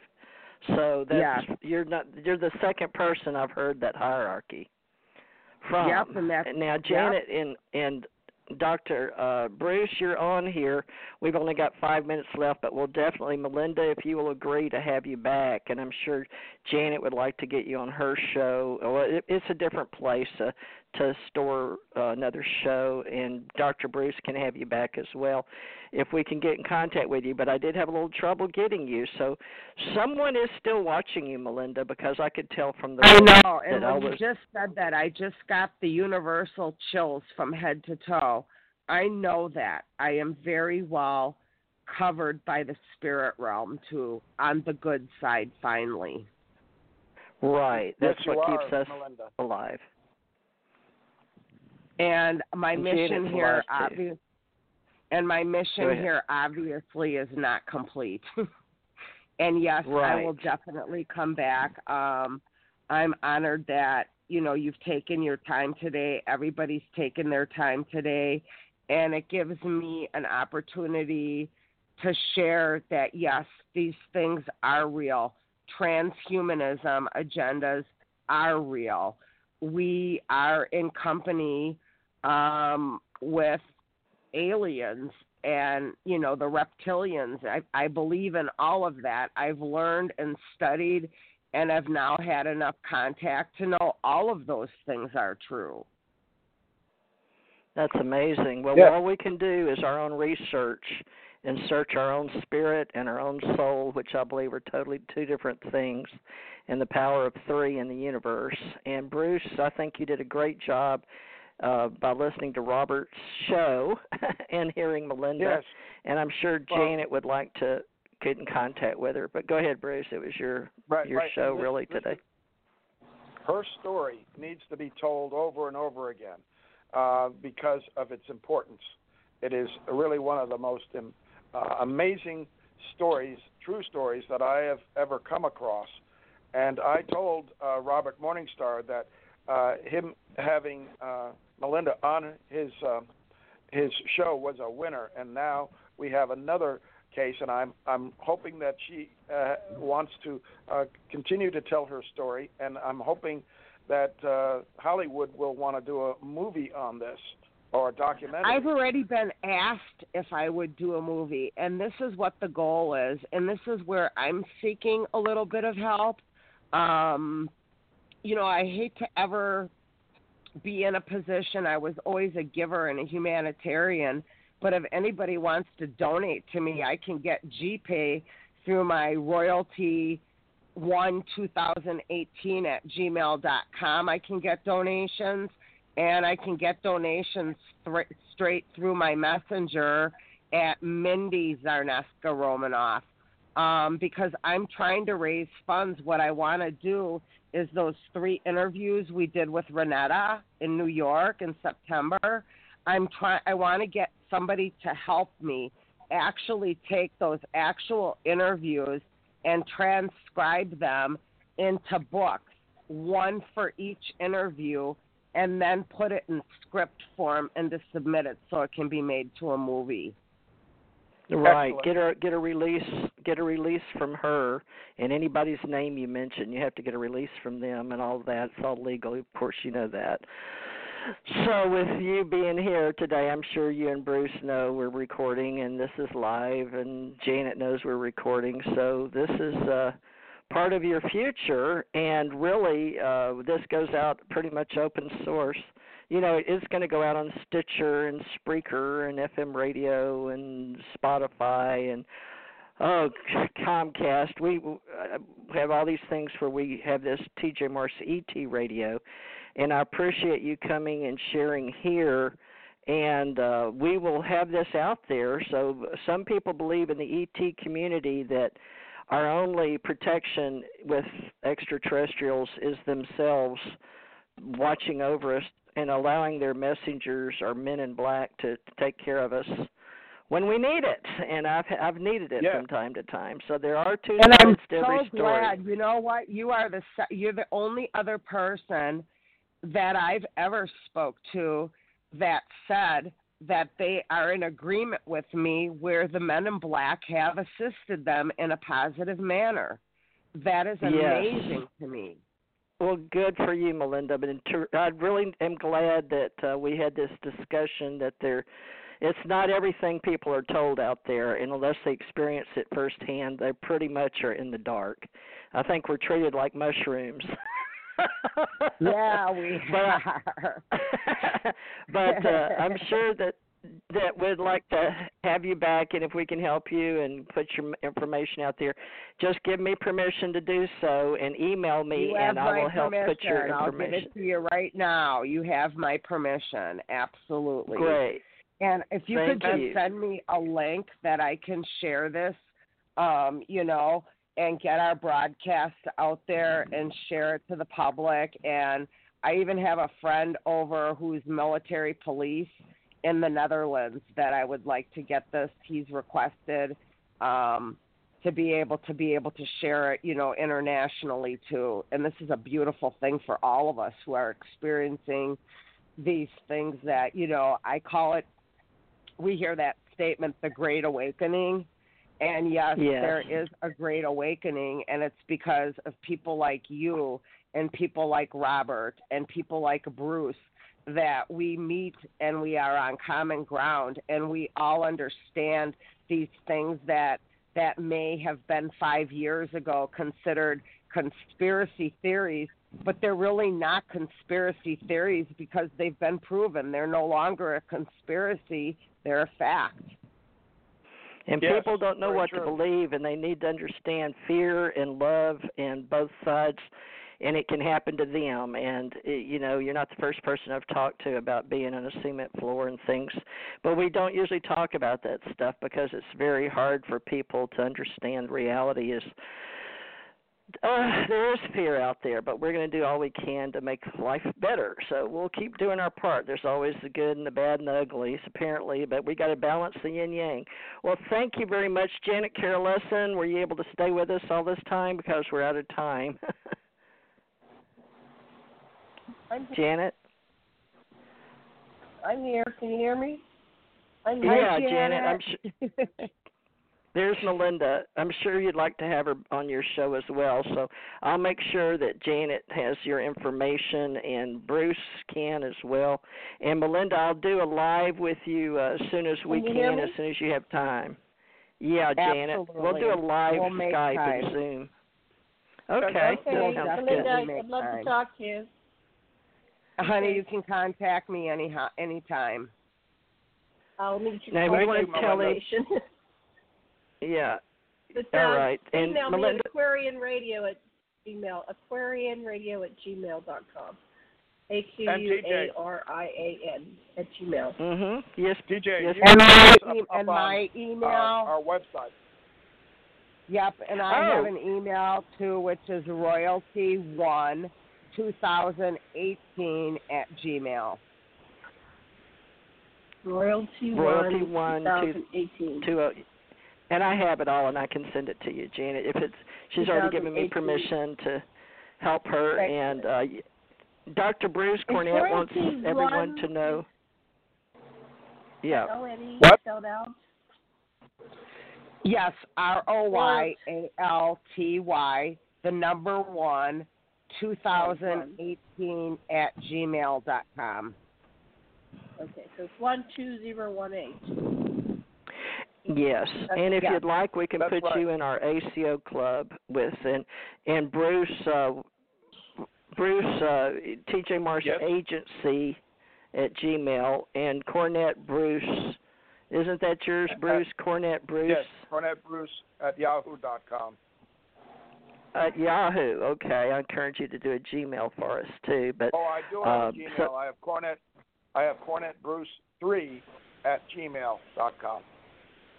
all right, that's the one I prefer to use. Cornet Bruce Okay. three at Gmail dot com and now uh, mine's TJ Morris Agency, but Melinda, you have that, I'm sure.